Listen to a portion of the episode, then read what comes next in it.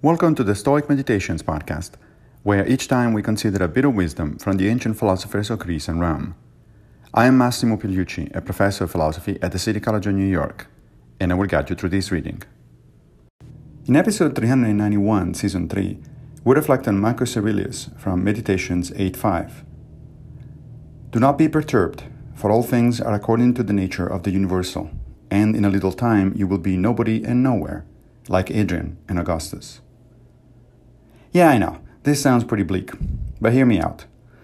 What the emperor philosopher is doing here is reminding himself of two things. First, he says, all things are in accordance to nature. That is, everything that happens is the result of the cosmic laws of cause and effect. That doesn't mean we're going to like the result every time, but it does mean that there is no unfairness inherent in the universe. Things are what they are, regardless of human preference. Second, he adds, human life is very short in the big scheme of things, and we should keep in mind that no matter how important some matter of current concern appears to be, it won't last long, regardless of whether we perceive it as good or bad. The overall idea is not to get nihilistic and depressed about the insignificance of humanity in the cosmos.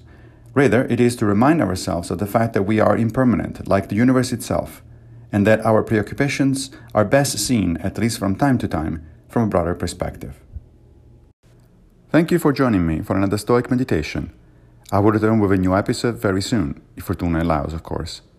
If you like this podcast, please consider supporting it by opening your browser and going to anchor.fm forward slash Stoic Meditations.